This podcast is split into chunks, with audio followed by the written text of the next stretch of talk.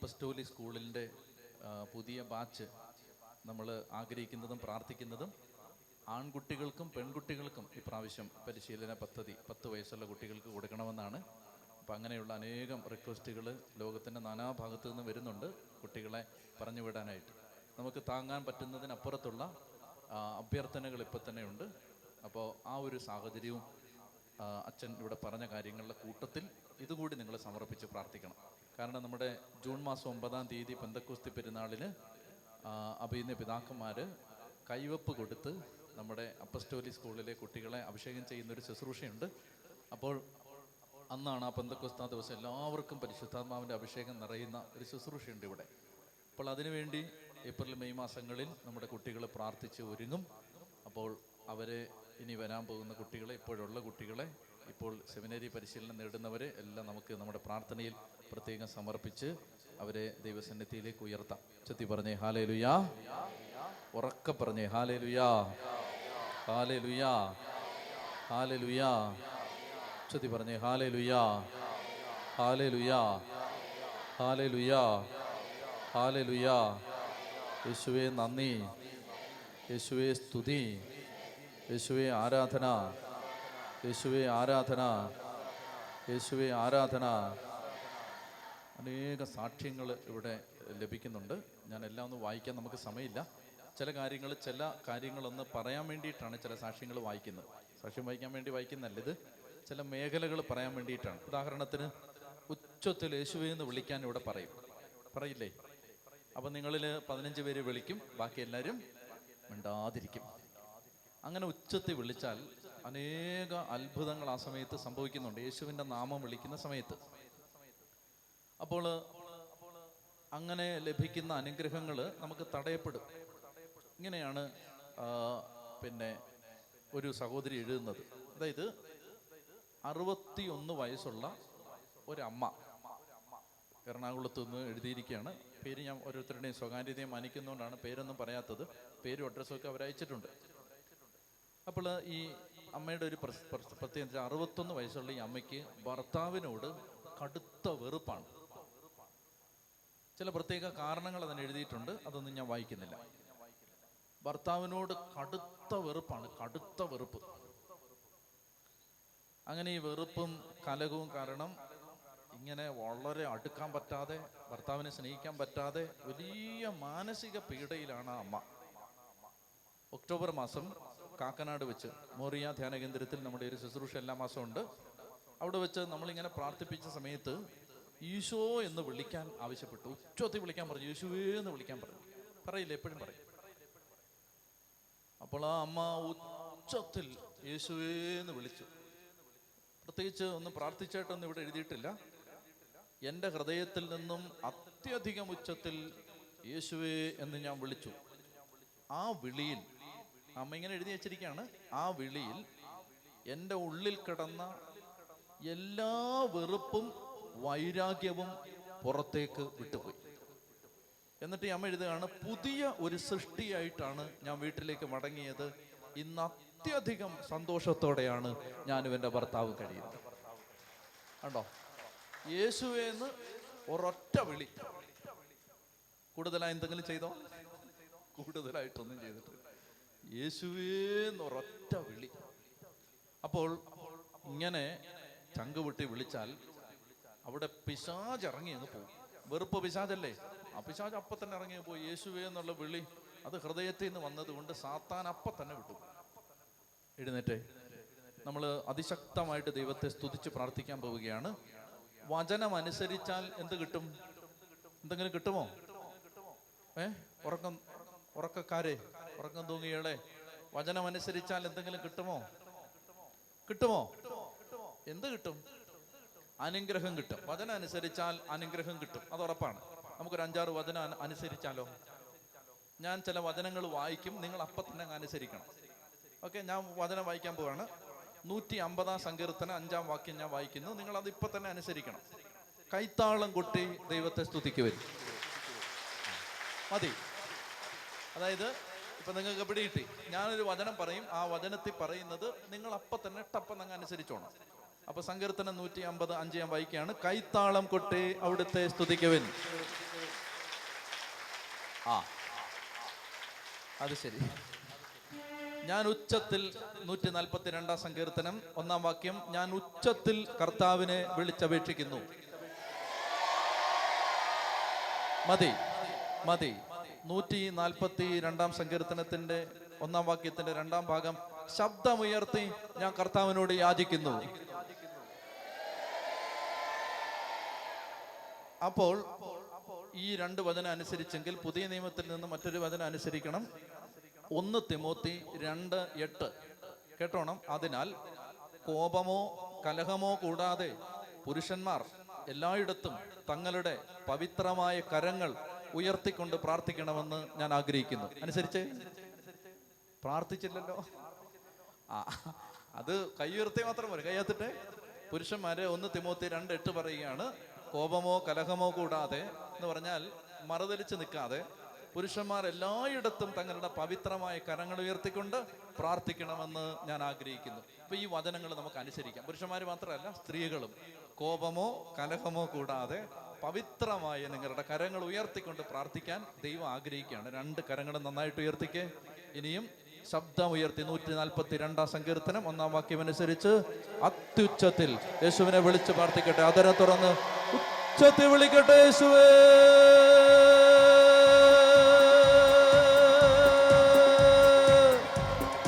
യേശുവേ.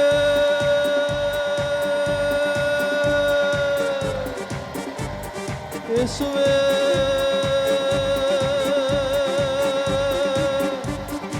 നൂറ്റി അമ്പതാം സങ്കീർത്തനം അഞ്ചാം വാക്യം. കൈത്താളം കൊട്ടി കർത്താവിനെ സ്തുതിക്കട്ടെ. ശക്തിയോടെ കരങ്ങളടിച്ച്.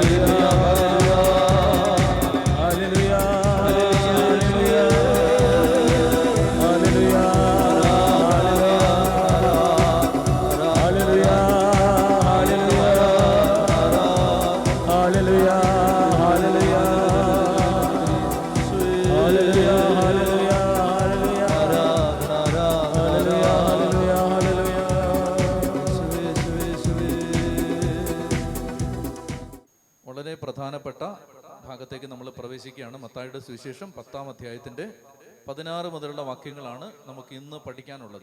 പുതിയ നിയമ പഠനത്തിൽ നമ്മൾ മത്തായി പത്താം അധ്യായത്തിലായി പതിനാറ് മുതലുള്ള വാക്യങ്ങളാണ് നമ്മൾ ഇന്ന് പഠിക്കാൻ പോകുന്നത്. ആദ്യം പതിനാറ് മുതൽ ഇരുപത്തി അഞ്ച് വരെ നമ്മൾ ഉച്ചത്തിൽ വായിക്കുന്നു. ദൈവവചനമാണിത്. അതുകൊണ്ട് ഉച്ചത്തിൽ വായിക്കുമ്പോൾ ഞാൻ രാവിലെ പറഞ്ഞത് ഓർക്കണം. നിങ്ങൾ കേട്ടിരിക്കെ തന്നെ ഈ വചനം നിറവേറും. ഇവിടെ എന്തെല്ലാം പറഞ്ഞിരിക്കുന്നോ അവിടെ ദൈവം ദൈവമക്കൾക്ക് തരുമെന്ന് പറഞ്ഞിരിക്കുന്ന ആ ശക്തി അത് നമ്മളിൽ നിറയും. പീഡാനുഭവങ്ങളുടെ സമയത്ത് ദൈവം തരുന്ന ശക്തി അത് നമ്മളിൽ നിറയും. അതുകൊണ്ട് ഉച്ചത്തിൽ വായിക്കാം. പതിനാറ് മുതൽ ചെന്നായ്ക്കളുടെ ഇടയിലേക്ക് ചെമ്മരിയാടുകളെ എന്ന പോലെ ഞാൻ നിങ്ങളെ അയക്കുന്നു. അതിനാൽ നിങ്ങൾ സർപ്പങ്ങളെ പോലെ വിവേകികളും പ്രാവുകളെ പോലെ നിഷ്കളങ്കരമായിരിക്കുവിൻ. മനുഷ്യരെ സൂക്ഷിച്ചുകൊള്ളുവിൻ. അവർ നിങ്ങളെ ന്യായാധിപ സംഘങ്ങൾക്ക് ഏൽപ്പിച്ചു കൊടുക്കും. തങ്ങളുടെ സെനഗോഗുകളിൽ വെച്ച് അവർ നിങ്ങളെ മർദ്ദിക്കും. നിങ്ങൾ എന്നെ പ്രതി നാടുവാഴികളുടെയും രാജാക്കന്മാരുടെയും സന്നിധിയിലേക്ക് നയിക്കപ്പെടും. അവിടെ അവരുടെയും വിജാതീയരുടെയും മുമ്പാകെ നിങ്ങൾ സാക്ഷ്യം നൽകും. അവർ നിങ്ങളെ ഏൽപ്പിച്ചു കൊടുക്കുമ്പോൾ എങ്ങനെ പറയണമെന്നോ എന്ത് പറയണമെന്നോ നിങ്ങൾ ആകുലപ്പെടേണ്ട. നിങ്ങൾ പറയേണ്ടത് ആ സമയത്ത് നിങ്ങൾക്ക് നൽകപ്പെടും. എന്തെന്നാൽ നിങ്ങളല്ല നിങ്ങളിലൂടെ നിങ്ങളുടെ പിതാവിന്റെ ആത്മാവാണ് സംസാരിക്കുന്നത്.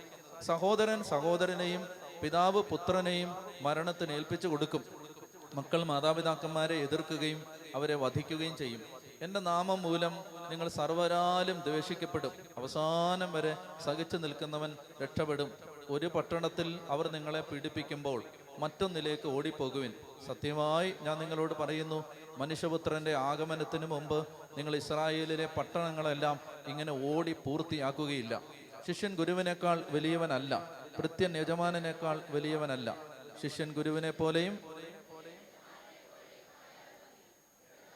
അവർ ബേൽസബൂൽ എന്ന് വിളിച്ചെങ്കിൽ അവന്റെ കുടുംബാംഗങ്ങളെ ശ്രദ്ധിക്കുക. അതായത് നാല് മൃഗം. ചെന്നായി ചെമ്മരിയാട് സർപ്പം പ്രാവ്. ചെന്നാക്കൽ ചെന്നായ്ക്കളുടെ ഇടയിലേക്ക് ചെമ്മരിയാടുകളെ എന്ന പോലെ ഞാൻ നിങ്ങളെ അയക്കുന്നു.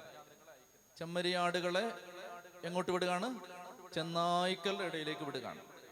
എന്ന് പറഞ്ഞാൽ രൂക്ഷമായ പ്രതികരണങ്ങൾ നല്ലതല്ലാത്ത പ്രതികരണങ്ങൾ മോശമായ കുറ്റപ്പെടുത്തലുകൾ താങ്ങാൻ പറ്റാത്ത വേദനകൾ ഇതൊക്കെ തരാൻ പറ്റുന്ന മനുഷ്യരുടെ അടുത്തേക്ക് ഞാൻ നിങ്ങളെ വിടുകയാണ്.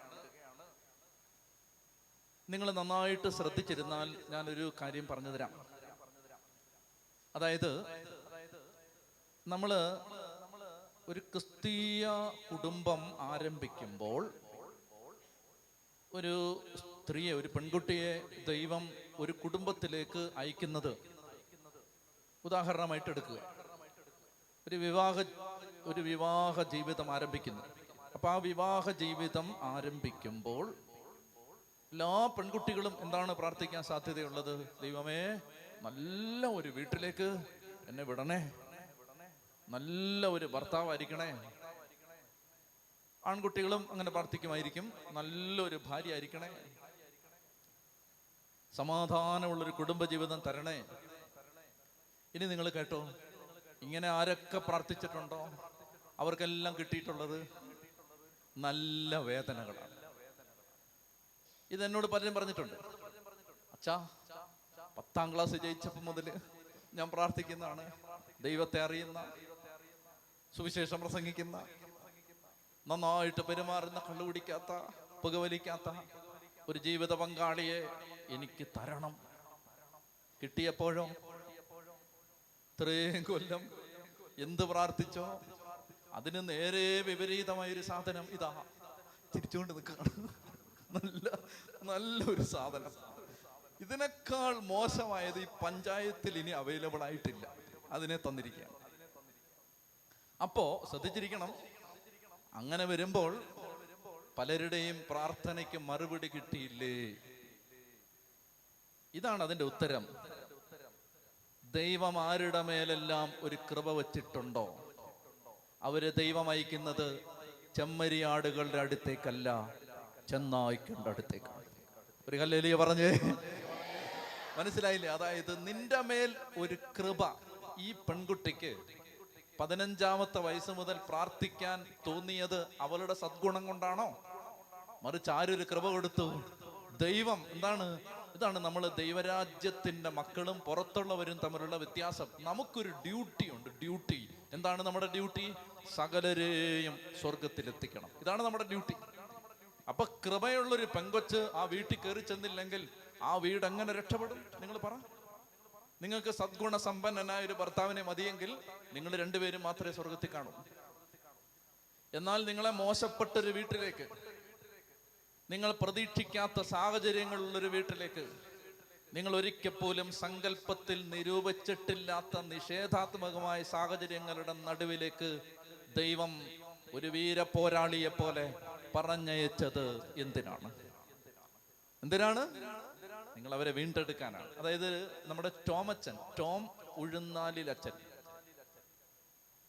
യമനിലെ ഭീകരവാദികളുടെ പിടിയിലായപ്പോ ലോകത്തുള്ള സമസ്ത സുവിശേഷകരും ടോമച്ചന്റെ വിമോചനത്തിന് വേണ്ടി പ്രാർത്ഥിച്ചപ്പോൾ കേരളത്തിലെ ഒരു ശുശ്രൂഷകൻ ഇങ്ങനെയാണ് പ്രാർത്ഥിച്ചത്.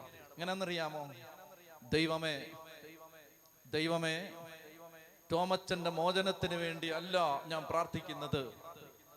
രണ്ടായിരം വർഷം മുമ്പ് ക്രിസ്തീയ വിശ്വാസം കൊളുത്തപ്പെട്ട കേരളത്തിന്റെ ഈ മണ്ണിൽ നിന്ന് വിശ്വാസത്തിന്റെ തികവുള്ള ഒരു വീര പോരാളി യമനിലെ ഭീകരരുടെ തടവിൽ കിടക്കുമ്പോൾ ആ വീര പോരാളി ഒരാറ്റം ബോംബ് പോലെ പൊട്ടി.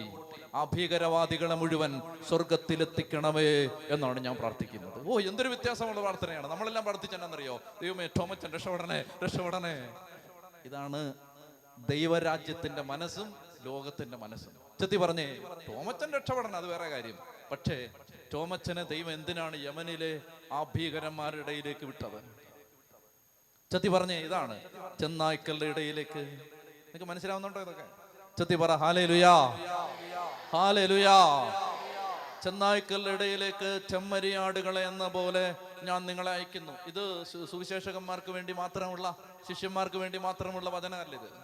നിങ്ങളെ നിങ്ങളൊന്ന് ആലോചിച്ചോക്ക് നിങ്ങളിപ്പോ ജീവിക്കുന്ന ഇവിടെ ചെന്നായ്ക്കളുടെ ഇടയിലല്ലേ നിങ്ങൾ അങ്ങനെ ചിന്തിക്കുന്നില്ലെങ്കിൽ നിങ്ങളുടെ കൂടെയുള്ളവർ അങ്ങനെ ചിന്തിക്കുന്നുണ്ട്. ഒരു ചെന്നായുടെ കൂടാണ് ഞാൻ താമസിച്ചുകൊണ്ടിരിക്കുന്നത്. മനസ്സിലാവുന്നുണ്ടോ?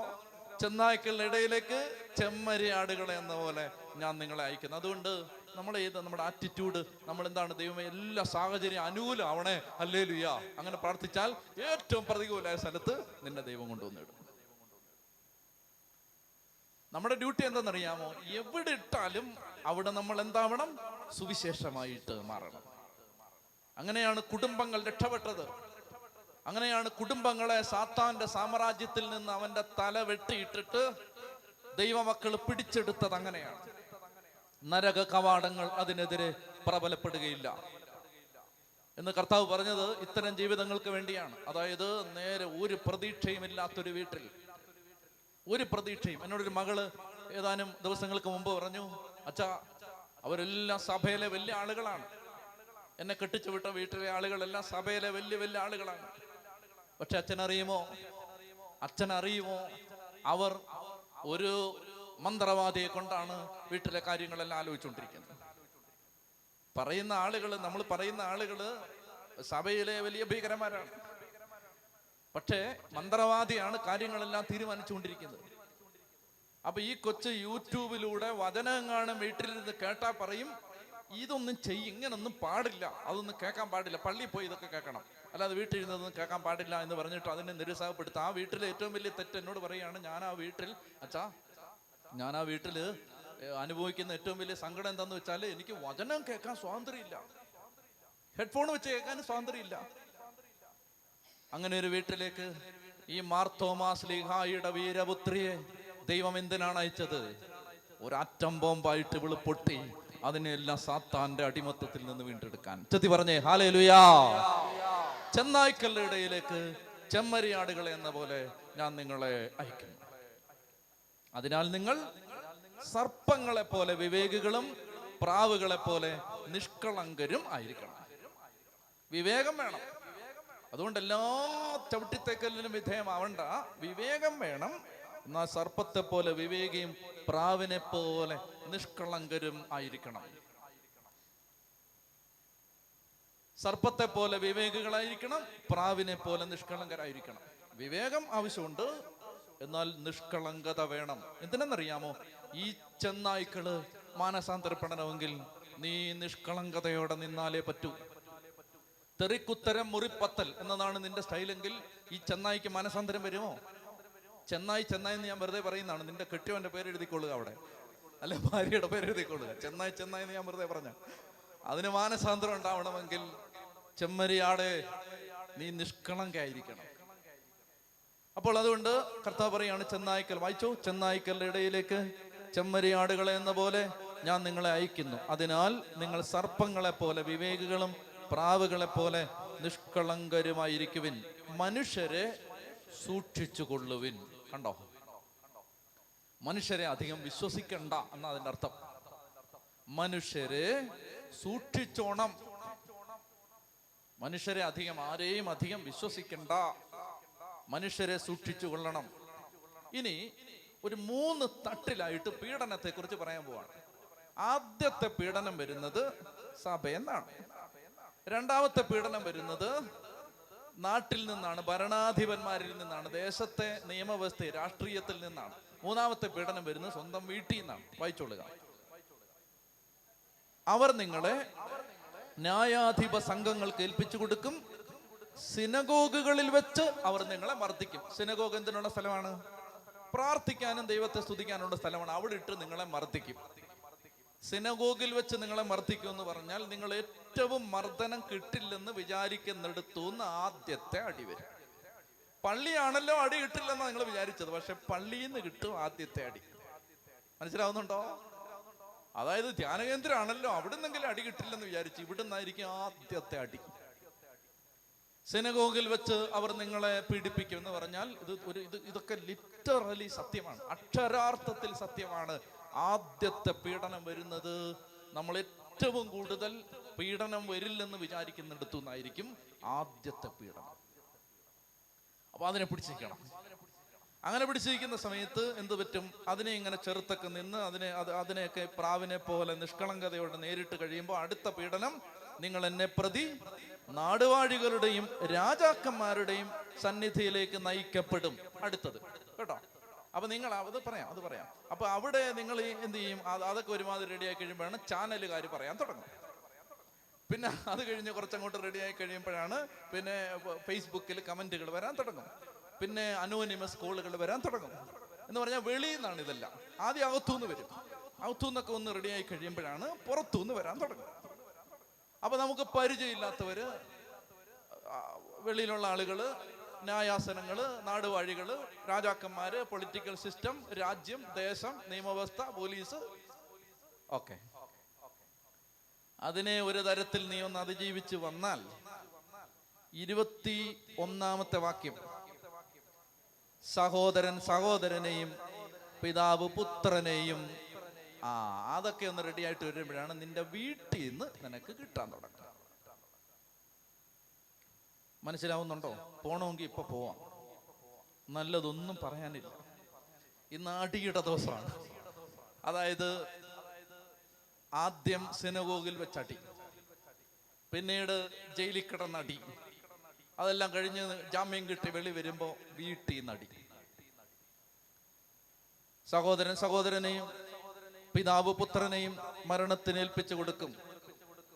മക്കൾ മാതാപിതാക്കന്മാരെ എതിർക്കുകയും അവരെ വധിക്കുകയും ചെയ്യുന്നു പറഞ്ഞാൽ യേശുവിനെ വിശ്വസിച്ചതിന്റെ പേരിൽ അപ്പൻ അമ്മ സഹോദരങ്ങൾ മക്കൾ ഇവരെല്ലാം എതിരാവും. പറഞ്ഞേ പറഞ്ഞേ ഹാലേലുയാ. സത്യം നമുക്ക് എന്താ ഇവരൊന്നും എതിരാവാത്ത? നമ്മൾ ശരിക്കും സുവിശേഷം ജീവിച്ചിട്ടില്ല. ജീവിച്ചു നോക്കുന്നവർ ഇവരെല്ലാം എതിരാവും. അതായത് നമുക്ക് ഇവരൊന്നും എന്താ എതിരാവാത്ത? ഒറ്റ കാര്യമുള്ളൂ. നമ്മൾ മര്യാദയ്ക്ക് ഈ സുവിശേഷം ജീവിച്ചിട്ടില്ല. ജീവിച്ചു തുടങ്ങിക്കോ അന്നേരം ഇവരെതിരാവും എതിരായിരിക്കും. കർത്താവ് പറയാണ് അതൊക്കെ പ്രതീക്ഷിച്ചോണെന്നാ പറയുന്നത്. അങ്ങറ്റത്ത് കയറ്റി പറയുകയാണ് ഇതെല്ലാം പ്രതീക്ഷിച്ചോണ. അടി എല്ലായിടത്തുനിന്നും വരും. എന്റെ നാമമൂലം നിങ്ങൾ സർവരാലും ദ്വേഷിക്കപ്പെടും. അപ്പൊ ഇങ്ങനെല്ലാം ചെയ്യുമ്പോൾ അടുത്തത് നിങ്ങൾ എന്നാ ചെയ്യണം? ഒരു മൂന്ന് കാര്യങ്ങൾ കർത്താവ് പറയുന്നുണ്ട്. എന്നാ ചെയ്യണം? ഒന്നാമത്തെ കാര്യം പത്തൊമ്പതാമത്തെ വാക്യം എന്ത് പറയണമെന്നോ എങ്ങനെ പറയണമെന്നോ ഒന്നും ഓർത്ത് ടെൻഷൻ അടിക്കണ്ട. ഈ അടി കിട്ടുന്ന സമയത്ത് അടി മാത്രമല്ല കൂടെ കൃപയും വരും.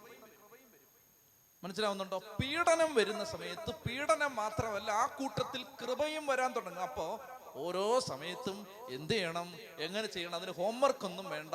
തക്ക സമയത്ത് പരിശുദ്ധാത്മാവ് സഹായിച്ചോളും. മനസ്സിലായോ? അതായത് നിന്നെ ഒരു യുദ്ധമുന്നണിയിലേക്ക് ഇറക്കി വിട്ടിട്ട് ഒരു തക്കം വന്നപ്പോ ഓടി രക്ഷപ്പെടുന്നവന്റെ പേരല്ല ദൈവം. മറിച്ച് യുദ്ധമുന്നണിയിൽ അവസാനത്തെ ശ്വാസവും വിട്ടു പോകുന്നത് വരെ വീരപോരാട്ടം നടത്താൻ നിന്നെ സഹായിച്ചുകൊണ്ട് ഈ യുദ്ധക്കളത്തിൽ നിനക്ക് മറയായി നിൽക്കാൻ സർവശക്തനായ ദൈവം കൂടെ ഉണ്ടാവും അതാണ് ദൈവത്തിന്റെ ഒരു വിശ്വസ്തത. അതായത് നമ്മളെ ഇങ്ങനെ ഒരു ഒരു പോരാട്ട ഭൂമിയിലേക്ക് ഒരു രണാങ്കണത്തിലേക്ക് ഒരു യുദ്ധമുന്നണിയിലേക്ക് യുദ്ധഭൂമിയിലേക്ക് നിർ നിരുപാധികം നിർദാക്ഷിണ്യം വലിച്ചെറിഞ്ഞിട്ട് നമ്മളെ വലിച്ചെറിഞ്ഞ് കളഞ്ഞിട്ട് ഓടി രക്ഷപ്പെടുന്ന ആളല്ല ദൈവം. യുദ്ധമാണെങ്കിൽ അവ അവസാനം വരെ നിൽക്കും. അതാ ഈ പറയുന്ന അവസാനം വരെ പിടിച്ചു നിൽക്കുന്നവൻ എന്ന് പറഞ്ഞാൽ പിടിച്ച് അവസാനം വരെ നിർത്തും ദൈവം. അവസാനം വരെ നിർത്തും. അങ്ങനെ കർത്താവിന്റെയും കർത്താവ് പറയുകയാണ് ഒന്നാമത്തെ കാര്യം ഈ പീഡനമൊക്കെ വരുമ്പോൾ അത് എന്ത് കാരണത്തിന്റെ പേരിലാവട്ടെ? സത്യസന്ധമായിട്ട് ജീവിച്ചതിന്റെ പേരിൽ സുവിശേഷം വിശ്വസിച്ചതിന്റെ പേരിൽ സുവിശേഷം പറഞ്ഞതിന്റെ പേരിൽ ദൈവത്തെ അനുസരിക്കാൻ തുടങ്ങിയതിന്റെ പേരിൽ ദൈവവചനം വായിക്കാൻ തുടങ്ങിയതിന്റെ പേരിൽ സഭയിൽ ചേർന്നതിന്റെ പേരിൽ പള്ളി വരാൻ തുടങ്ങിയതിന്റെ പേരിൽ എന്ത് കാരണത്തിന്റെ പേരിലാവട്ടെ? നിനക്ക് പീഡനം ഉണ്ടാവുമ്പോ. അവിടെ അവിടെയാണ് ദൈവത്തിന്റെ പരിശുദ്ധാത്മാവ് തക്ക സമയത്ത് തരാൻ തുടങ്ങും ചില ആളുകൾ ചില ആളുകൾ ഈ വചനം എടുത്തിട്ട് സുവിശേഷം പറയാൻ പോകുമ്പോൾ ഒരുങ്ങാതെ പോകും എന്തിനെന്നറിയാം തക്ക സമയത്ത് തരുമെന്ന് അവന് തക്ക സമയത്ത് നല്ല അട്ടി കൊടുക്കണം. അങ്ങനെ പോകുന്നവൻ എന്തെന്നറിയാമോ? ഈ അതും ഇതുമായിട്ട് ഒരു ബന്ധമില്ല ചില ആളുകൾ ഇത് പറയാൻ കേട്ടിട്ടുണ്ട്. ഞാൻ ഒന്നും ഒരുങ്ങാറില്ല പരിശുദ്ധാത്മാവ് തരും. അത് വലിയ പാതകമാണ്. എന്തെന്നറിയാമോ? എപ്പോഴും കർത്താവിന്റെ വചനം ഒരുങ്ങിക്കൊണ്ടിരിക്കണം എപ്പോഴും. അങ്ങനെ ഒരുങ്ങിക്കൊണ്ടിരുന്നാൽ പ്രത്യേകിച്ച് ഒരു പാസേജ് എഴുതാതെ പോയാലും തക്ക സമയത്ത് തരും. ഇത് ബൈബിളും വായിക്കത്തില്ല പ്രാർത്ഥിക്കത്തുമില്ല ചുമ്മാ അലഞ്ഞു കിടന്നിട്ട് തക്ക സമയത്ത് വരുമെന്ന് പറഞ്ഞാൽ തക്ക സമയത്ത് ആളുകളും എല്ലാം തരാൻ സാധ്യതയുണ്ട്. ഇത് നിർത്താൻ പറഞ്ഞിട്ട്. അതുകൊണ്ട് അതും ഇതുമായിട്ട് ബന്ധമൊന്നുമില്ല. ചില ആളുകൾ സുവിശേഷം പറയാൻ പോകുമ്പോൾ ഒരുങ്ങാതെ പോകുന്നതിന്റെ ന്യായീകരണമായിട്ട് ഈ വചനം പറയുന്നത് കേട്ടിട്ടുണ്ട്. അത് തെറ്റാണ്. ദൈവത്തിന്റെ വചനം പറയാൻ പോയാൽ നല്ല പോലെ ഒരുങ്ങിയിട്ടേ പോകാവൂ. പോട്ടെ. ഒരു പട്ടണത്തിൽ നിന്ന് അടുത്തത്. ഒരു പട്ടണത്തിൽ ആദ്യം എന്താണ്? പേടിക്കൊന്നും വേണ്ട. പരിശുദ്ധാത്മാവ് തക്ക സമയത്ത് പറഞ്ഞത്. രണ്ടാമത്തെ കാര്യം ഒരു പട്ടണത്തിൽ പീഡിപ്പിക്കുമ്പോ അവിടെ സമരപ്പന്തലും കെട്ടി സമരത്തിന് ഇരിക്കരുത് ഓടിക്കോണമെന്ന്. മനസ്സിലാവുന്നുണ്ടോ? മനസ്സിലാവുന്നുണ്ടോ? അതായത് അവിടെ പന്തൽ കെട്ടി നിരാഹാരം ഇരിക്കരുതെന്ന് ഓടണമെന്ന്. ഒരു പട്ടണത്തിൽ നിന്നെ പീഡിപ്പിക്കുമ്പോ. ഇതൊന്നും അറിയാത്ത ചിലര് സഭയെ വന്ന് ചേർന്നിട്ടുണ്ട്. എടാ ഇത് ഇവിടെ എഴുതി വെച്ചിരിക്കുകയാണ്. പീഡനം ഉണ്ടെന്ന് എല്ലായിടത്തും. പീഡിപ്പിക്കുമ്പോ ഓടണമെന്ന്. ഞാൻ ഒന്നും പറയുന്നില്ല ദൈവമേ. പീഡിപ്പിക്കുമ്പോ അവിടെ പന്തൽ കെട്ടിയിരിക്കരുത് ഓടണമെന്ന്. ചെത്തി പറഞ്ഞ ഹാലയിലുയാ ഇത് കട്ട് ചെയ്യണം കേട്ടോ. നമുക്ക് അപ്ലോഡ് ചെയ്യുമ്പോൾ ഇത് കട്ട്. അതായത് നിങ്ങളിത് ശ്രദ്ധിച്ച് മനസ്സിലാക്കണം. എന്തെന്നറിയാമോ ഇത് എല്ലായിടത്തും ഉണ്ടെന്ന് ഇത് ഇതൊന്നും ഉണ്ടാവത്തില്ലെന്ന് വിചാരിച്ചാണോ ഇങ്ങനെ വന്ന് ചേർന്നത്? അച്ഛനാവൻ വന്നതാണ്. ഒന്നും അറി ഇതൊന്നും ഇല്ലെന്ന് വിചാരിച്ചത് നല്ല അടി കിട്ടിയപ്പോ സമരത്തിനിരിക്കുകയാണ് അടി കിട്ടി എന്ന് പറഞ്ഞു. അയ്യോ എന്തോ ഒരു എടാ അടി കിട്ടാനല്ലേ നീ വന്നത്? എന്നിട്ട് പറയാണ് അയ്യോ എന്നെ അടിച്ച് ചാനലുകാരെ ഒന്ന് സഹായിക്കുവോ? എന്നെ അടിച്ച് എന്തോ ഒരു വൈരുദ്ധ്യം. ചെത്തി പറഞ്ഞേ ഞാൻ കൂടുതൽ പറയുന്നില്ല വൈകുന്നേരത്തെ ചർച്ച വരും. കൂടുതൽ പറഞ്ഞ. ചെത്തി പറഞ്ഞേ ഹാലേലുയാ. അതായത് അടി വരും എല്ലായിടത്തും വരും. എല്ലാവർക്കും കിട്ടും. അങ്ങനെ വരുമ്പോ ഒരു പട്ടണത്തിൽ നിന്ന് അടുത്ത പട്ടണത്തിലേക്ക് ഓടിക്കോണം. എന്ന് പറഞ്ഞാൽ അതിനർത്ഥം ചെറുത്ത് നിൽക്കണ്ട ചെറുത്ത് നിൽക്കണ്ട ഇത് താഴോട്ട് വരുമ്പോൾ മനസ്സിലാവും. ഇത് മേളി നൈ കളി. ഇതിന്റെ മുഴുവൻ ചരട് വലി നടക്കുന്ന മേളയിൽ നിന്നാണ്. ഈ അടി നമുക്കിട്ട് തന്നാരാ? മേളയിൽ നിന്ന് ഓർഡർ കൊടുത്തിട്ടാണ്. അടിയുടെ അവനെ എന്ന് പറഞ്ഞിട്ടാണ് ഈ വന്ന പോലീസ് നമ്മളെ അടിച്ചത്. മനസ്സിലായോ? അതുകൊണ്ട് കർത്താവ് പറയാണ് ചെറുത്ത് നിൽക്കേണ്ട വെറുതെ സത്യാഗ്രഹം കിടന്നിട്ട് കാര്യമില്ല. ഓടറ!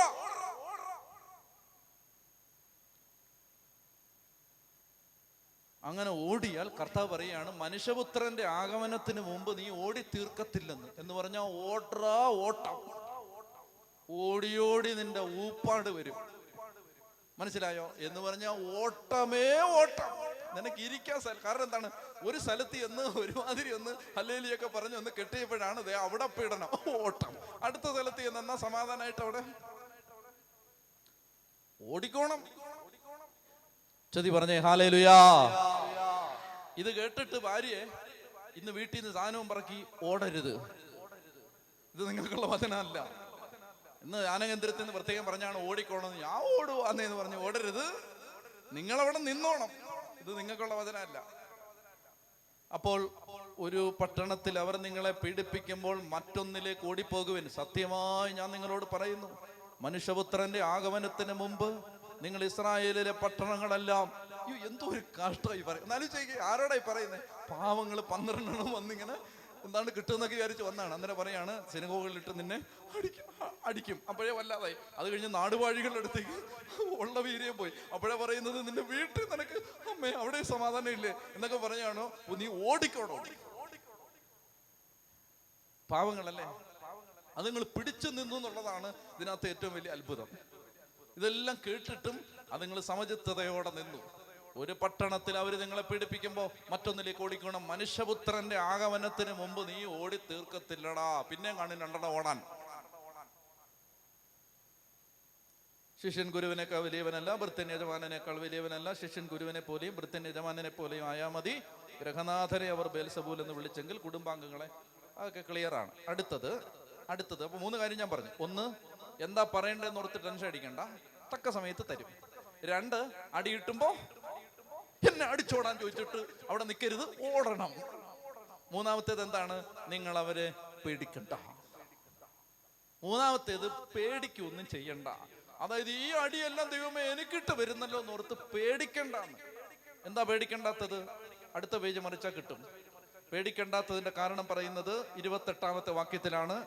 ശരീരത്തെ കൊല്ലുകയും ആത്മാവിനെ കൊല്ലാൻ കഴിവില്ലാതിരിക്കുകയും ചെയ്യുന്നവരെ നിങ്ങൾ ഭയപ്പെടേണ്ട. ഇവന് പരമാവധി എന്നാ ചെയ്യാൻ പറ്റും? കൊല്ലാൻ പറ്റും. ഇവന് പരമാവധി എന്നാ ചെയ്യാൻ പറ്റും? കൊല്ലാൻ പറ്റും. ഇവന് പരമാവധി എന്നാ ചെയ്യാൻ പറ്റും? കൊല്ലാൻ പറ്റും. അത്രേ പറ്റൂ. അത്രേ പറ്റൂ. പരമാവധി മനുഷ്യന് ചെയ്യാൻ പറ്റുന്നത് നിന്നെ കൊല്ലാൻ പറ്റും. കർത്താവ് പറയാണ് ശരീരത്തെ കൊല്ലാൻ പറ്റുന്നവനെ ഓർത്ത് അവനെ ഓർത്ത് പേടിക്കൊന്നും വേണ്ട. ശരീരത്തെയും ആത്മാവിനെയും ഒരുപോലെ ഒരുപോലെ നിത്യനരകത്തിൽ ഇടാൻ നരകത്തിൽ ഇരയാക്കാൻ കഴിയുന്നവനെ ശരീരത്തെയും ആത്മാവിനെയും നരകത്തിനിരയാക്കാൻ കഴിയുന്നവനെ എന്ന് പറഞ്ഞാൽ വേണ്ട വേണ്ടി വന്നാൽ നിന്നെ നരകത്തിൽ ഇടാൻ അധികാരമുള്ളവൻ. അത് ദൈവം മാത്രമേ ഉള്ളൂ. അവനെ പേടിച്ചാൽ മതി. ഇനി ഒരു വളരെ പ്രധാനപ്പെട്ട കാര്യമുണ്ട്. അത് പറയാൻ ഈ ശ്രദ്ധ പോരാ. ഒന്ന് എഴുന്നേറ്റേ. അതായത് കർത്താവ് പറയാണ് നമുക്ക് പീഡനങ്ങൾ ഉണ്ടാവും. പീഡനം എന്ന് പറയുമ്പോൾ നിങ്ങൾ പേടിക്കൊന്നും വേണ്ട. ദൈവമേ ഒരു ആറു മാസമായിട്ട് വിചാരിക്കുകയാണ് ധ്യാനകേന്ദ്രത്തിൽ ഒന്ന് വരണമെന്ന്. അങ്ങനെ വന്നാണ് വന്നപ്പോൾ നാളെ പീഡനം വരുവാന്ന്. നീ മേലോൽ ഇങ്ങോട്ടില്ലെന്ന് പറഞ്ഞ് ഇങ്ങോട്ട് വരാതിരിക്കരുത്. പീഡനം എന്ന് നിങ്ങൾ ഉദ്ദേശിക്കുന്ന പീഡനം ഒന്നും അല്ലിത് സത്യസന്ധമായി കർത്താവിനെ കർത്താവിന്റെ വചനത്തെ സുവിശേഷത്തെ ഒക്കെ ജീവിക്കാൻ ഒരാൾ പരിശ്രമിക്കുമ്പോൾ അയാൾക്ക് ജീവിതകാലം മുഴുവൻ ഞെരുക്കങ്ങൾ വരും. പക്ഷേ ആ ഞെരുക്കത്തിൽ നിന്ന് വേറെ ചില കാര്യങ്ങൾ പുറത്തു വരും. അതാണ് ഈശോ പറയാൻ ഇപ്പോൾ ആരംഭിക്കുന്നത്. അതുകൊണ്ട് ഇപ്പോൾ ഒരു ശുദ്ധീകരണം നടക്കുകയാണ്. എന്താണ്? ദൈവമേ എന്തുകൊണ്ടാണ് എനിക്ക് ഇങ്ങനെ ഒരു കുടുംബജീവിതം കിട്ടിയത് എന്നോർത്ത് ഭാരപ്പെട്ടിരിക്കുന്ന ഒരു ആത്മാവ് ഈ വചനത്താൽ സ്വതന്ത്രമാക്കപ്പെട്ടു. എന്തുകൊണ്ട് എനിക്ക് ഭാരം കിട്ടിയില്ല എന്നാണ് ഇനി ഒരാൾ ചിന്തിക്കേണ്ടത്. ദൈവമേ എന്റെ കുടുംബജീവിതം ഭയങ്കര ഹാപ്പിയാണല്ലോ. എനിക്ക് എന്തു കുഴപ്പമുണ്ടല്ലോ എന്നാണ് ചിന്തിക്കേണ്ടത്. കാരണം കർത്താവ് പറഞ്ഞത് കർത്താവ് പറഞ്ഞത് നിനക്ക് ഞെരുക്കം വരും. അയ്യോ എന്റെ കുടുംബജീവിതം എങ്ങനെയാണ് ഇങ്ങനെ പോയെന്ന് ആലോചിച്ചിരിക്കുന്ന ആൾക്ക് ഇപ്പൊ സമാധാനം കിട്ടി. നീ യേശുവിന്റെ വഴിയിലാണ്. നിന്റെ ട്രാക്ക് കറക്റ്റാണ് സഹനമുണ്ടോ? നിന്റെ ട്രാക്ക് കറക്റ്റാണ് കറക്റ്റാണ് നീ പോന്ന വഴി കറക്റ്റാണ് ചെന്നായ്ക്കളുടെയിലേക്ക് ചെമ്മരിയാടുകൾ എന്ന പോലെ കർത്താവ് അയച്ചിരിക്കുകയാണ്. അതുകൊണ്ട് നിങ്ങൾ ഭാരപ്പെടരുത്. നിങ്ങളെ ഏൽപ്പിച്ചിരിക്കുന്ന കുടുംബം നിങ്ങളെ ഏൽപ്പിച്ചിരിക്കുന്ന ശുശ്രൂഷ ഉത്തരവാദിത്വം ഇവിടെ എല്ലാം ചെന്നായ്ക്കൾ ഇഷ്ടം പോലുണ്ട്. സഭയുടെ നിയോഗം എന്താണ്? സഭയുടെ നിയോഗം എല്ലാവരെയും വീണ്ടെടുക്കുക എന്നാണ്. അതാണ് പരിശുദ്ധ കുർബാന അർപ്പിക്കുമ്പോൾ അച്ഛൻ പ്രാർത്ഥിക്കുന്നത് സകല ജനത്തിനും വേണ്ടി ഈ ബലി അർപ്പിക്കാൻ. എന്ന് പറഞ്ഞാൽ ഒരു ദേവാലയത്തിൽ ലോകത്തിന്റെ ഏതെങ്കിലും ഒരു ഭാഗത്ത് ഒരു ബലി നടക്കുമ്പോൾ അതെല്ലാവരെയും മനസ്സിൽ കണ്ടുകൊണ്ടാണ്. ഈശോ ജനിച്ചപ്പോൾ പറഞ്ഞത് സകല ക്രിസ്ത്യാനികൾക്കും വേണ്ടിയുള്ള സന്തോഷത്തിന്റെ സദ്വാർത്ത ഞാൻ നിങ്ങളെ അറിയിക്കുന്നു. ആണോ? ഏ സകല കരിസ്മാറ്റിക്കാർക്ക് വേണ്ടിയുള്ള സന്തോഷത്തിന്റെ സദ്വാർത്ത ഇതാ ഞാൻ നിങ്ങളെ അറിയിക്കുന്നു. ആണോ? സകല കത്തോലിക്കർക്കും വേണ്ടിയുള്ള ആണോ? സകല ജനത്തിനും വേണ്ടിയുള്ള. ആ സകല ജനത്തിനു വേണ്ടിയുള്ള സമ്മാനമായ യേശുവിനെ നമ്മുടെ തന്നിരിക്കുകയാണ്. അതുകൊണ്ട് സകല ജനത്തെയും രക്ഷപ്പെടുത്തുക എന്നതാണ് ക്രിസ്ത്യാനി നിന്റെ നിയോഗം. അതെങ്ങനെയാണ്? അതിനെല്ലാവരെയും മാമോദീസ മുക്കണം നിർബന്ധമൊന്നുമില്ല. മറിച്ച് മാമോദീസ മുങ്ങാത്ത പത്ത് ഐ എസ് തീവ്രവാദികൾക്ക് വേണ്ടി നീ നിന്റെ വീട്ടിൽ കിടന്ന് സഹിക്കുന്നുണ്ട് മോളെ. അവർ രക്ഷപ്പെടും. ഉച്ചത്തി പറഞ്ഞേ ഹാലേ ലുയാ ഹാലേ ലുയാ അതുകൊണ്ട് ഇത് ശ്രദ്ധിച്ച് മനസ്സിലാക്കണം. അതായത് ദൈവം സകല ജനത്തിനു വേണ്ടി എപ്പോഴും കർത്താവിന്റെ ഒരു റമനൻ ഗ്രൂപ്പാണ്. അവശിഷ്ട ഭാഗം അവരെ വെച്ചാ ദൈവം കളിക്കുന്നത്. എല്ലാത്തിനെയും രക്ഷപ്പെടുത്താൻ ദൈവത്തമ്പുരാൻ ഒരു വഴിയുണ്ടാവും ദൈവത്തിന്റെ ജ്ഞാനത്തിൽ ഒരു വഴിയുണ്ടാവും. അതിന്റെ ഉപകരണങ്ങളാണ് നമ്മൾ. ചെന്നായ്ക്കല്ലിടയിലേക്ക് ചെമ്മരിയാടുകൾ എന്ന പോലെ. അതുകൊണ്ട് ചിലപ്പോൾ ഒരു ഭർത്താവിനെ ഓർത്ത് ഒരു ഭാര്യയെ ഓർത്ത് നീ വിഷമിക്കുന്നുണ്ടാവും. ധൈര്യമായിട്ടിരിക്കുക. ദൈവം നിന്നെ ഏൽപ്പിച്ച് തന്നിരിക്കുകയാണ് ഈ ആളെ സ്വർഗത്തിൽ എത്തിക്കണ്ടേ? നീ ഇങ്ങനെ മരിച്ചു കയറി ചെല്ലുന്ന സമയത്ത് ഒരു വീരപോരാളിയെ പോലെ നീ വീരജേതാവിനെ പോലെ നടന്നു ചെല്ലാൻ ദൈവം ഇടയാക്കും. എങ്ങനെ നിൽക്കുന്നതറിയ കർത്താവ് സ്തേവാനോസ് മരിച്ചിട്ട് കയറി ചെല്ലുന്ന സമയത്ത് എഴുന്നേറ്റ് നിന്നു എന്നാണ് പറയുന്നത്. അത്രയും നേരം ബൈബിൾ മുഴുവൻ പറഞ്ഞിരിക്കുന്നത് കർത്താവോട് ഇരിക്കുമായിരുന്നു പറഞ്ഞു ഭയങ്കര ക്ഷീണമാണ് കർത്താവിന്. അതുകൊണ്ട് കർത്താവ് ഇരിപ്പാണ്. പിതാവിന്റെ വലത് ഭാഗത്ത് ഇരിപ്പാണ്. എന്നാൽ ചില സമയത്ത് ചാടി എഴുന്നേക്കും. ഇരു എത്ര ഇരിക്കാൻ പറഞ്ഞാലും ഇരിക്കത്തില്ല. ചാടി എഴുന്നേക്കും. എന്താ പറയുക? സ്തേവാനൂസിനെ പോലെ ചില ജീവിതങ്ങൾ മരിച്ചങ്ങോട്ട് കയറി വരുമ്പോ എഴുന്നേറ്റ് ഇങ്ങനെ കയ്യും വിരിച്ച്! അങ്ങനെ അങ്ങോട്ട് വിളിച്ചു നിൽക്കും. നിങ്ങളൊക്കെ ചെല്ലുമ്പോൾ കർത്താവ് ചിലപ്പോൾ ഉറങ്ങാൻ സാധ്യത. നമ്മളൊക്കെ ചെല്ലുമ്പോൾ അതുകൊണ്ട് നമുക്ക് രക്ഷപ്പെടുത്തണ്ടേ? അമ്മേ.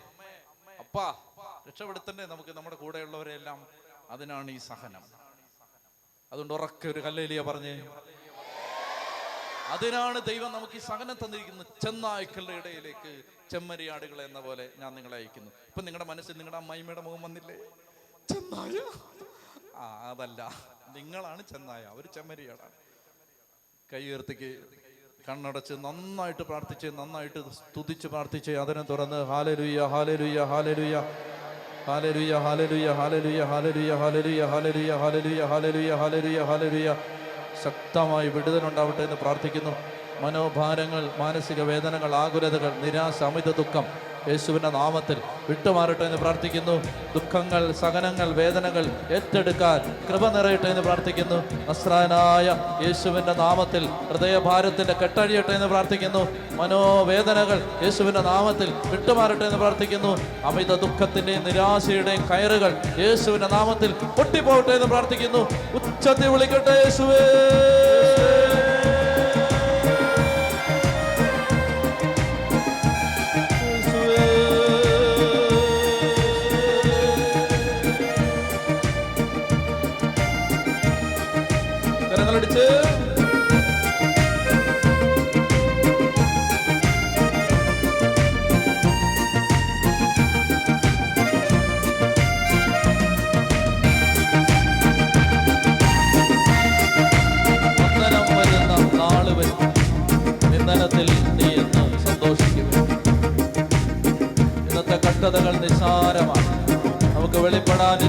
മഹത്വത്തോട്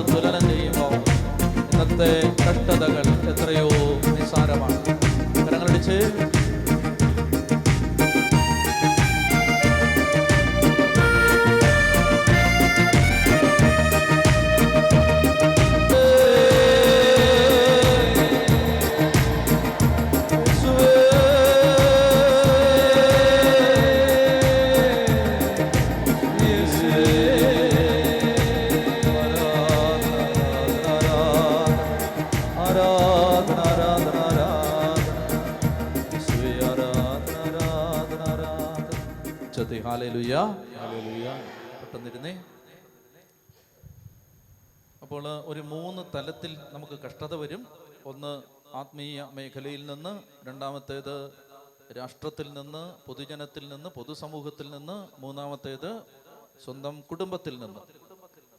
അപ്പൊ അവിടെ കർത്താവ് പറയുന്നത് നിങ്ങൾ പതിനെട്ടാം വാക്യം നിങ്ങൾ എന്നെ പ്രതി നാടുവാഴികളുടെയും രാജാക്കന്മാരുടെയും സന്നിധിയിലേക്ക് നയിക്കപ്പെടും.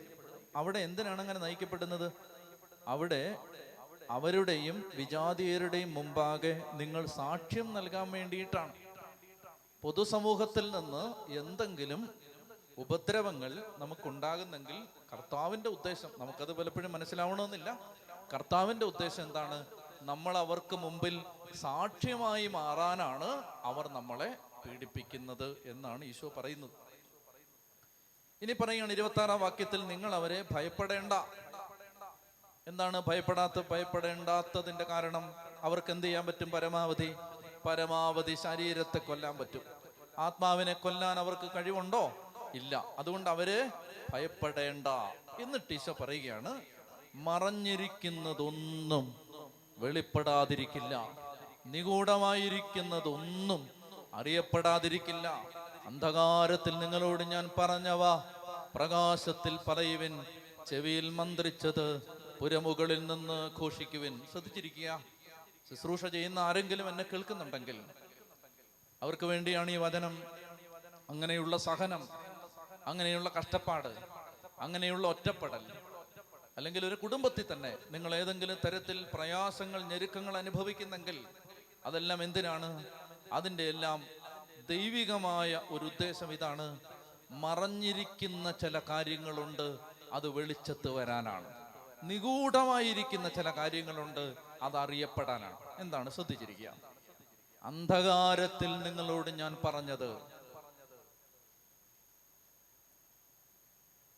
പ്രകാശത്തിൽ നിങ്ങൾ പറയണം. ചെവിയിൽ മന്ത്രിച്ചത് പുരമുകളിൽ ഘോഷിക്കണം. എന്താണ് അർത്ഥം എന്നറിയാമോ? നന്നായിട്ട് ശ്രദ്ധിച്ചേ. അർത്ഥം ഇതാണ്.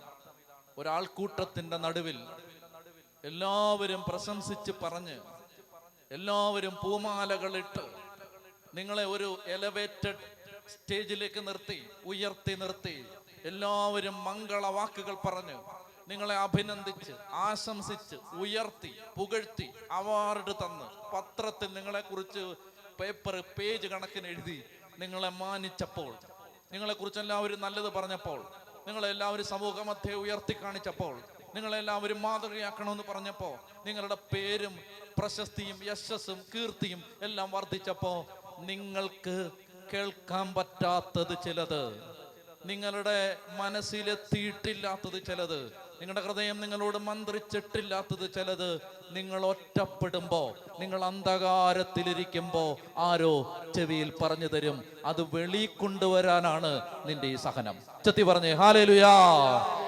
ഹാലേലുയാ. ഞാൻ പറഞ്ഞ പിടി കിട്ടിയോ ഞാൻ പറഞ്ഞ പിടി കിട്ടിയോ അതായത് നല്ല കാലങ്ങൾ നല്ല സാഹചര്യങ്ങൾ അവയിൽ ദൈവിക ദൂതുകൾ വെളിപ്പെടില്ല. അതുകൊണ്ട് സഹനം ഒരു ശുശ്രൂഷകനെ സംബന്ധിച്ച് എന്തിനാണ് സഹനം? അവന്റെ അകത്തുനിന്ന് ഏറ്റവും നല്ല നിധികൾ പുറത്തു വരാൻ സഹനം ഉണ്ടായേ പറ്റൂ. ചെത്തി പറഞ്ഞേ ഹാലേലുയാ. അതാണ് കർത്താവ് പറയുന്നത്. ഇങ്ങനെ ഇട്ട് ഒരു പട്ടണത്തിൽ നിന്ന് വേറൊരു പട്ടണത്തിലേക്ക് ഇട്ട് ഓടിക്കുന്നതും സിനഗോഗിൽ വെച്ച് നിങ്ങളെ മർദ്ദിക്കുന്നതും നാടുവാഴികളുടെയും രാജാക്കന്മാരുടെ ഇടയിൽ നിങ്ങളെ പീഡിപ്പിക്കുന്നതും സ്വന്തം വീട്ടിൽ നിന്ന് തന്നെ നിങ്ങൾക്ക് ദുരിതം ഉണ്ടാക്കുന്നതും ഒക്കെ എന്തിനാണ്? മറഞ്ഞിരിക്കുന്നത് വെളിച്ചത്ത് വരാനാണ്.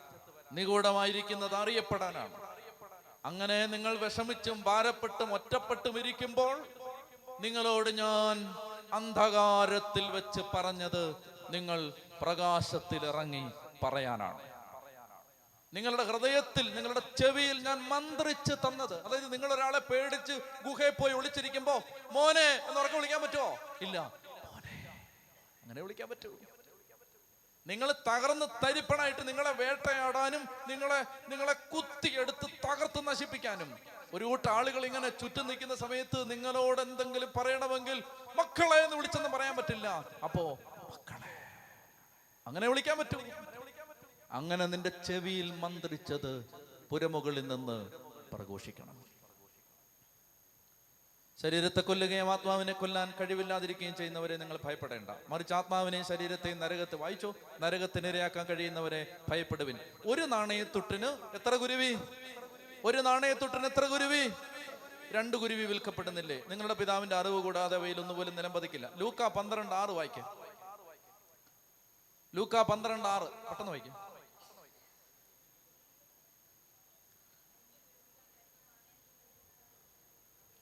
ലൂക്ക പന്ത്രണ്ട് ആറ് ഉച്ചത്തി വായിച്ചേ? അഞ്ച് കുരുവികൾ രണ്ട് നാണയത്തൊട്ടിന്. ആ മതി മതി മതി. രണ്ട് നാണയത്തൊട്ടിന് എത്ര കുരുവി?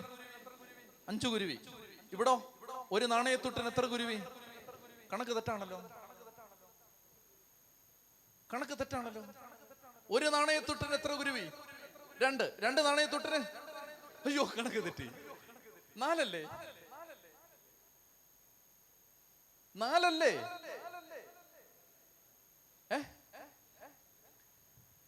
ഇതാണ് അഞ്ചാം കുരുവി. ശ്രദ്ധിച്ചിരിക്കണം.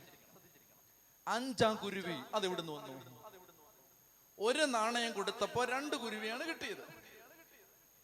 രണ്ട് നാണയം കൊടുത്തപ്പോ അഞ്ചു കുരുവിയെ കിട്ടി. നാലാ കിട്ടേണ്ടത്. അഞ്ച് കിട്ടി. അത് എവിടുന്ന് വന്നു? അത് ഫ്രീ ആയിട്ട് തന്നതാണ്. മനസ്സിലായില്ലേ? അതിന് വിലയുണ്ടോ? അതിന് വിലയില്ല. അതായത് നാല് അയല വാങ്ങിച്ചപ്പോ ഒരയലയും കൂടെ തന്നില്ലേ? അത് ഫ്രീ അതിന് വിലയുണ്ടോ?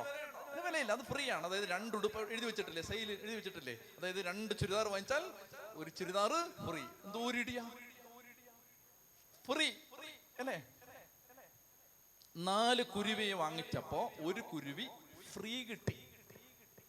കർത്താവ് പറയാണ് ആ കുരുവിയുടെ വില എത്ര? സീറോ ആ കുരുവി പോലും ഒരു പൈസ കാൽക്കാശിന് വിലയില്ലാത്ത ആ അഞ്ചാം കുരുവി പോലും എന്റെ സ്വർഗസ്ഥനായ പിതാവ് അറിയാതെ മരിച്ച് നിലത്ത് വീഴില്ല.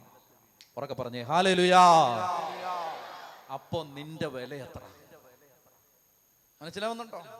അഞ്ചാം കുരുവിക്ക് വിലയില്ല. ആ കുരുവി ആ കുരുവി അഞ്ച് പൈസ കൊടുക്കാതെ ഫ്രീ ആയിട്ട് കിട്ടിയത്. കാരണം അതിനെന്തോ കുഴപ്പമുള്ളതുകൊണ്ടാ ഫ്രീ ആയിട്ട് തന്നെ. അതായത് മൂത്ത മകൻ എഞ്ചിനീയർ ഇളയ മകൻ ഡോക്ടർ നടുക്കത്തെ മകൻ പോലീസ് ഓഫീസർ നാലാമത്തെ മകൻ ക്ഷമിക്കണം മന്ദബുദ്ധി. മക്കൾ മക്കൾ എന്ത് ചെയ്യുന്നു? മൂത്തവൻ ഡോക്ടർ അച്ചോ രണ്ടാമത്തവൻ എഞ്ചിനീയറാണ്. മൂന്നാമത്തവൻ ക്രൈം ബ്രാഞ്ചിലാണ് നാലാമത്തവൻ? അവൻ എങ്ങനെ വലിയ ആ വീട്ടിലുണ്ട്.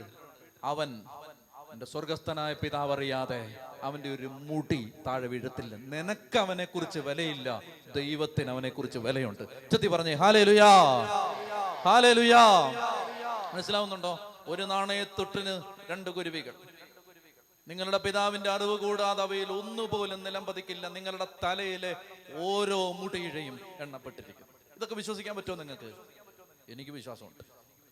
അതായത് എന്റെ തലേന്ന് മുടി പൊഴിയുന്നുണ്ട്. നിങ്ങൾ ഇതൊക്കെ അറിയുന്നുണ്ടോ എന്റെ തലേന്ന് മുടി പൊഴിഞ്ഞുകൊണ്ടിരിക്കുകയാണ്. അപ്പൊ അങ്ങനെ മുടി പൊഴിയുന്ന സമയത്ത് രാവിലെ എഴുന്നേറ്റ് നോക്കുമ്പോൾ കിടന്ന സ്ഥലത്ത് ഇഷ്ടം പോലെ തലയണയിലെല്ലാം മുടി. പത്ത് മുടി പൊഴിഞ്ഞെന്ന് വെച്ചോ പത്തെണ്ണം. ഞാൻ ഇന്ന് രാവിലെ എഴുന്നേറ്റിട്ട് പറയുന്നത് "ഓ, പത്ത് മുടി പൊഴിഞ്ഞു. ദൈവം എന്താ പറയാൻ പോണെന്നറിയാമോ? ദാനിയലച്ചന്റെ തലയിലെ പതിനേഴായിരത്തി എണ്ണൂറ് മുടിയിൽ നിന്ന് അഞ്ചെണ്ണ ഇന്ന് കൊഴിഞ്ഞു.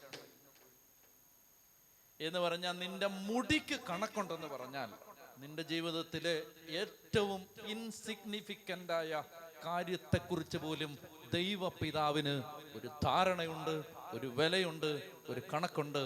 നീ നിസാരനല്ല നീ പേടിക്കണ്ടെന്ന് നീ പേടിക്കണ്ട ഞാൻ ഉണ്ടെന്ന് നിന്റെ മുടി പോലും ഞാൻ എണ്ണി വെച്ചിരിക്കുകയാണ്. പേടിക്കണ്ട പിതാവ് അറിയാതെ ഒരു മുടി പോലും കൊഴിഞ്ഞിട്ടില്ല ഒരാളും തെറി വിളിച്ചിട്ടില്ല ഒരാളും പത്രത്തിൽ എഴുതിയിട്ടില്ല ഒരാളും ആക്ഷേപിച്ചിട്ടില്ല. ദൈവം അറിയാതെ ദൈവം അനുവദിച്ചിട്ടാണ് ഇതെല്ലാം. പേടിക്കണ്ടെന്ന് ചെത്തി പറഞ്ഞേ ഹാലേ ലുയാ പേടിക്കണം മനസ്സിലാവുന്നുണ്ടോ? പേടിക്കണ്ടെന്ന് നീ പേടിക്കണ്ട ഇതൊക്കെ ഞാൻ അറിഞ്ഞിട്ടാണ് അതിനാൽ നിങ്ങൾ ഭയപ്പെടേണ്ട. നിങ്ങൾ അനേകം കുരുവുകളെക്കാൾ വിലയുള്ളവരാണ്. മനുഷ്യരുടെ മുമ്പിൽ എന്നെ ഏറ്റുപറയുന്നവനെ വായിക്ക്. എന്റെ സ്വർഗസ്ഥനായ പിതാവിന്റെ മുമ്പിൽ ഞാനും ഏറ്റുപറയും. മനുഷ്യരുടെ മുമ്പിൽ എന്നെ തള്ളിപ്പറയുന്നവനെ എന്റെ സ്വർഗസ്ഥനായ പിതാവിന്റെ മുമ്പിൽ ഞാൻ തള്ളിപ്പറയും. രണ്ടർത്ഥമുണ്ട് ഇതിന്. ഒന്നാമത്തെ അർത്ഥം ഒന്നാമത്തെ അർത്ഥം നമ്മൾ സാധാരണ പറയുന്ന പോലെ കർത്താവിനെ കുറിച്ച് ഏറ്റുപറയുക ദൈവത്തെ ഏറ്റുപറയുക യേശുവിനെ ഏറ്റുപറയുക ഒരു സാഹചര്യം ഉള്ളപ്പോൾ ഏറ്റുപറയുക. അത് ഒന്നാമത്തെ അർത്ഥം. അതിനേക്കാൾ ആഴമുള്ള മറ്റൊരർത്ഥമുണ്ട്. നേരത്തെ പറഞ്ഞ കുറെ കാര്യമില്ലേ? വീട്ടിൽ നടി കിട്ടിയപ്പോ സഭയെ നടി കിട്ടിയപ്പോ നാട്ടിൽ നടി കിട്ടിയപ്പോ ഒരു പട്ടണത്തിൽ നിന്ന് വേറൊരു പട്ടണത്തിലേക്ക് ഓടേണ്ട അവസ്ഥ വന്നപ്പോ ഉരിയാടാതെ എല്ലാം സഹിച്ച് സന്തോഷത്തോടെ യേശുവിനെ പ്രതി സഹിച്ച് നിന്ന് അന്ധകാരത്തിലിരുന്ന് ദൈവസ്വരം കേട്ട് ഹൃദയം തകർന്നിരുന്ന് വേദനിച്ചിരുന്ന സമയത്തിൽ ചെവിയിൽ കർത്താവ് മന്ത്രിച്ചത് കേട്ട് അങ്ങനെയൊക്കെ ജീവിച്ച ജീവിതങ്ങളില്ലേ ആ ജീവിതങ്ങൾ ഒരു വാക്ക് പോലും ആരോടും പറഞ്ഞില്ലെങ്കിലും അവർ തങ്ങളുടെ ജീവിതം കൊണ്ട് യേശുവിനെ ഏറ്റുപറഞ്ഞുകൊണ്ടിരിക്കുകയാണ്. അങ്ങനെ ഏറ്റുപറയുന്നവനെ എന്റെ സ്വർഗസ്ഥനായ പിതാവിന്റെ മുമ്പിൽ ഞാനും ഏറ്റുപറയും. ഭർത്താവ് പറഞ്ഞതിന് നീ മറുപടി പറയാതെ നീ അത് സഹിച്ചാൽ കർത്താവ് നിന്നെ ഏറ്റുപറയും. മനസ്സിലാവുന്നുണ്ടോ ഇത്? അതായത് ഭാര്യ നിന്നെ പറഞ്ഞത് നീ മറുപടി ഒന്നും പറയാതെ അങ്ങ് സഹിച്ചാൽ കർത്താവ് നിന്നെ ഏറ്റു പറയും അതായി പറയുന്നത് അല്ലാതെ വാ കൊണ്ട് മാത്രം പറയുന്നൊന്നുമല്ലേ ഒരു വചനത്തെ വ്യാഖ്യാനിക്കേണ്ടത് അതിന് മുമ്പുള്ള വചനം വെച്ചിട്ടാണ്. ഇപ്പൊ ഇത്രയും നേരം പറഞ്ഞുകൊണ്ടിരുന്നത് എന്താണ്? സഹിച്ച് കർത്താവിന് സാക്ഷ്യം നൽകുക. അതല്ലേ പറഞ്ഞുകൊണ്ടിരുന്നേ? സഹിച്ച് കർത്താവിന് സാക്ഷ്യം നൽകുന്നതാണ് യഥാർത്ഥത്തിൽ ഇതിന്റെ അർത്ഥം. എന്റെ മനുഷ്യരുടെ മുമ്പിൽ നിങ്ങൾ എന്നെ ഏറ്റു പറഞ്ഞാൽ എങ്ങനെ ഏറ്റു പറഞ്ഞാൽ നിങ്ങൾക്ക് പ്രതികൂലങ്ങൾ വരുമ്പോൾ പരമാവധി സഹിച്ച് സഹിച്ച് സഹിച്ച് നിന്ന് നിങ്ങൾ എന്നെ ഏറ്റു പറഞ്ഞാൽ എന്റെ സ്വർഗസ്ഥനായ പിതാവിന്റെ മുമ്പിൽ ഞാനും നിങ്ങളെ ഏറ്റു പറയും ജീവിതത്തിലുണ്ടല്ലോ. ജീവിതത്തിൽ ദൈവം ഏറ്റു പറയുന്ന ചില സന്ദർഭങ്ങൾ വരും. ദൈവം ഏറ്റു പറയുന്ന ചില സന്ദർഭങ്ങൾ വരും. ആ സമയത്താണ് ഇതെല്ലാം ദൈവമേ നീ എല്ലാം ഓർത്ത് വെച്ചിരുന്നല്ലോ നമുക്ക് മനസ്സിലാവുന്നത് ആ സമയത്താണ്. ഒറ്റയ്ക്കിരുന്ന് കരഞ്ഞത് ആരെങ്കിലും അറിഞ്ഞോ? ആരും അറിഞ്ഞിട്ടില്ല. വിഷമിച്ചത് ഭാരപ്പെട്ടത് കഥ കടച്ച് മുറിയിൽ മൂന്ന് ദിവസം ഇരുന്നത് ആരെങ്കിലും അറിഞ്ഞോ? ആരും അറിഞ്ഞിട്ടില്ല. പക്ഷെ അത് അതെല്ലാം കണക്ക് വെച്ചൊരു ദൈവം മനുഷ്യരുടെ മുമ്പിൽ ഒരിക്കൽ നിന്നെ ഏറ്റുപറയും ചതി പറഞ്ഞേ ഹല്ലേ ലുയാ മുപ്പത്തിനാല് മുതൽ പെട്ടെന്ന് വായിക്കും പെട്ടെന്ന് തീർക്കണം. ഭൂമിയിൽ സമാധാനമാണ് ഞാൻ കൊണ്ടുവന്നതെന്ന് വിചാരിക്കല്ലേ? സമാധാനമല്ല വാളാണ് ഞാൻ കൊണ്ടുവന്നിരിക്കുന്നത്. എന്തെന്നാൽ ഒരുവനെ തന്റെ പിതാവിനെതിരായും മകളെ അമ്മയ്ക്കെതിരായും മരുമകളെ അമ്മായിമ്മയ്ക്കെതിരായും ഭിന്നിപ്പിക്കാനാണ് ഞാൻ. ആ അത് ശരി. നമ്മൾ ഇത്ര നേരം പറഞ്ഞുകൊണ്ടിരുന്നത് നിങ്ങൾ അടിയൊന്നും കൂടരുത്. ഇവിടെ കർത്താവ് പറയാണ് ഞാൻ വാളുമായിട്ടാണ് വന്നിരിക്കുന്നത്. എല്ലാത്തിനും ഞാൻ വിട്ട് മുറിക്കാൻ എന്താണ് ഈ വചനത്തിന്റെ അർത്ഥം? അതായത് സത്യസന്ധമായിട്ട് നീ യേശുവിനെ പിൻചെല്ലുമ്പോ അമ്മ എതിരാവും അപ്പനെതിരാവും മകനെതിരാവും മകളെതിരാവും അമ്മായിമ്മ എതിരാവും അമ്മായിയപ്പൻ എതിരാവും. സ്വന്തം കുടുംബത്തിൽപ്പെട്ടവർ തന്നെ ആയിരിക്കും നിന്റെ ശത്രുക്കൾ. എന്നെക്കാൾ അധികം ഇതിനകത്ത് ഒരു സാധനം പറഞ്ഞുതരാം നിങ്ങൾ ശ്രദ്ധിച്ച് വായിച്ചോണം. എന്നെക്കാൾ അധികം പിതാവിനെയോ മാതാവിനെയോ സ്നേഹിക്കുന്നവൻ എനിക്ക് യോഗ്യനല്ല. എന്നെക്കാൾ അധികം പുത്രനെയോ പുത്രിയോ സ്നേഹിക്കുന്നവൻ എനിക്ക് യോഗ്യനല്ല. അല്ലേ മതി? ഇതിനകത്ത് ആരെയും ഒഴിവാക്കിയിട്ടുണ്ടോ? എന്നെക്കാളധികം ഒന്നുകൂടെ വെച്ചേ എന്നെക്കാൾ അധികം പിതാവിനെയോ മാതാവിനെയോ സ്നേഹിക്കുന്നവൻ എനിക്ക് യോഗ്യനല്ല. എന്നെക്കാൾ അധികം പുത്രനെയോ പുത്രിയോ സ്നേഹിക്കുന്ന എന്നെ താരയിൽ ഒഴിവാക്കിയിട്ടുണ്ടോ? ആരെയാ? ഭർത്താവിനെയും ഭാര്യയും പറഞ്ഞിട്ടില്ലല്ലോ. നിങ്ങൾ എല്ലാ സുശേഷം തപ്പിക്കോ. ഞാൻ നോക്കിയതാ. ഇല്ല. പറഞ്ഞിട്ടില്ല. അതിന്റെ അർത്ഥം സുവിശേഷത്തിന്റെ പേര് പറഞ്ഞ് ഭാര്യയെ സ്നേഹിക്കാതിരിക്കാൻ അനുവാദമില്ല. സുവിശേഷത്തിന്റെ പേര് പറഞ്ഞ് ഭർത്താവിനെ സ്നേഹിക്കാതിരിക്കാൻ അനുവാദമില്ല. കേട്ടോണം? എല്ലാ സുവിശേഷകരും കേട്ടോണം? ചെത്തി പറഞ്ഞേ ഹാലേലുയാ. അപ്പനോട് രണ്ടു ദിവസം മിണ്ടിയില്ലെങ്കിൽ സാരമില്ല. അമ്മയെ മൈൻഡ് ചെയ്തില്ലെങ്കിൽ സാരമില്ല. ജീവിത പങ്കാളിയെ ആ പേര് ഈ പേരും പറഞ്ഞ് മൈൻഡ് ചെയ്യാതിരിക്കരുത്. ചിലർക്ക് അങ്ങനെ ഒരു സുഖേടുണ്ട് സുവിശേഷകനായതുകൊണ്ട് ഞാൻ ഇനി നിന്നോട് ആറ് മാസത്തേക്ക് പറഞ്ഞിട്ടില്ല ഇവിടെ അത്ര എനിക്കറിയാം. അല്ലെ വേറെ വല്ല ആർഗ്യുമെന്റ് ഉണ്ടെ? കൊണ്ടുപോവാം അന്നേരം ഞാൻ പറയാം. ജീവിത പങ്കാളിയുടെ കേസിൽ ഇതൊന്നും പറഞ്ഞിട്ടില്ല.